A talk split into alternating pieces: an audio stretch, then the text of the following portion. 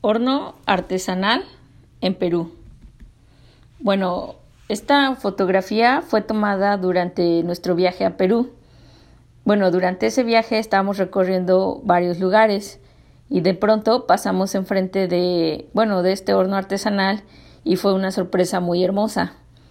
El pan estaba a la venta y rápidamente nosotros y todos los demás a nuestro alrededor compramos unas piezas.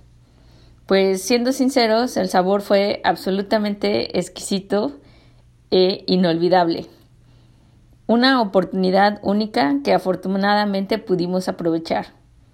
Ese día íbamos en uno de los tours en Cusco, por lo que el guía siguió rápidamente con el tour y nosotros solo tuvimos unos segundos para comprar el pan e irlo disfrutando durante nuestro recorrido.